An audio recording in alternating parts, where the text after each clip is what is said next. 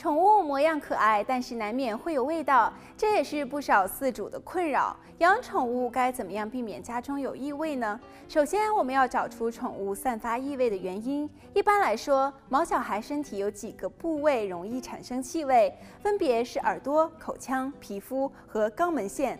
耳朵内部会分泌油脂，与灰尘和水分结合，就会形成耳垢。若没有定期清理，就会造成霉菌滋生，进而引发外耳炎、耳疥虫等疾病，这也是异味的来源。再来，宠物若是没有经常刷牙，就会有口臭的问题。细菌和食物残渣长期的积累，会造成牙结石和牙周病。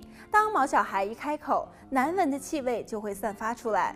而另外一个部位是皮肤，若你发现宠物的皮肤有异味，很有可能就是皮肤病。得皮肤病的原因很可能是寄生虫，或是洗澡后毛没有吹干造成的，这些都会导致细菌感染，使皮肤生病。最后一个异味来源就是肛门腺。当你发现毛小孩经常舔肛门，或是在地上磨蹭屁股，多半就是肛门腺发炎或者是堵塞导致不适。当然也会有味道。以上这些部位就是常见的宠物异味的来源。我们可以透过帮它们清耳朵、刷牙、治疗等方式来改善。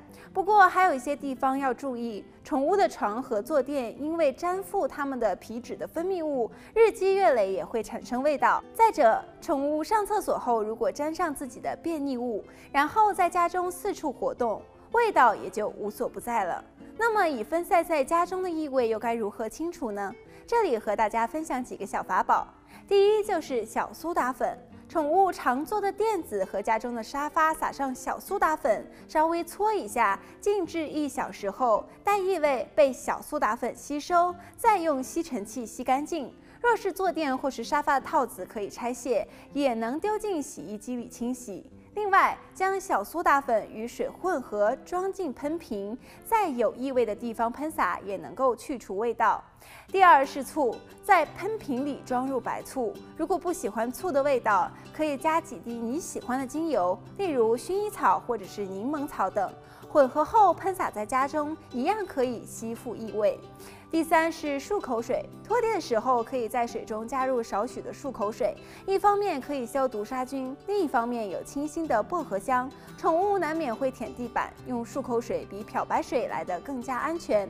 除了用这些方法，平时也要注意宠物的整洁，常常帮它们梳毛，可以带走多余的毛发和污垢。外出散步时，毛小孩难免喜欢在外乱跑乱抓，记得帮它们擦拭爪子再进门。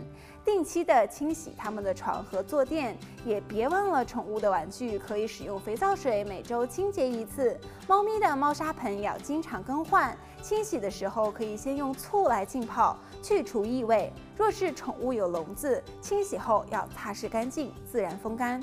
此外，定期打扫家里，并开窗保持通风，让空气能够对流，味道自然就会消失。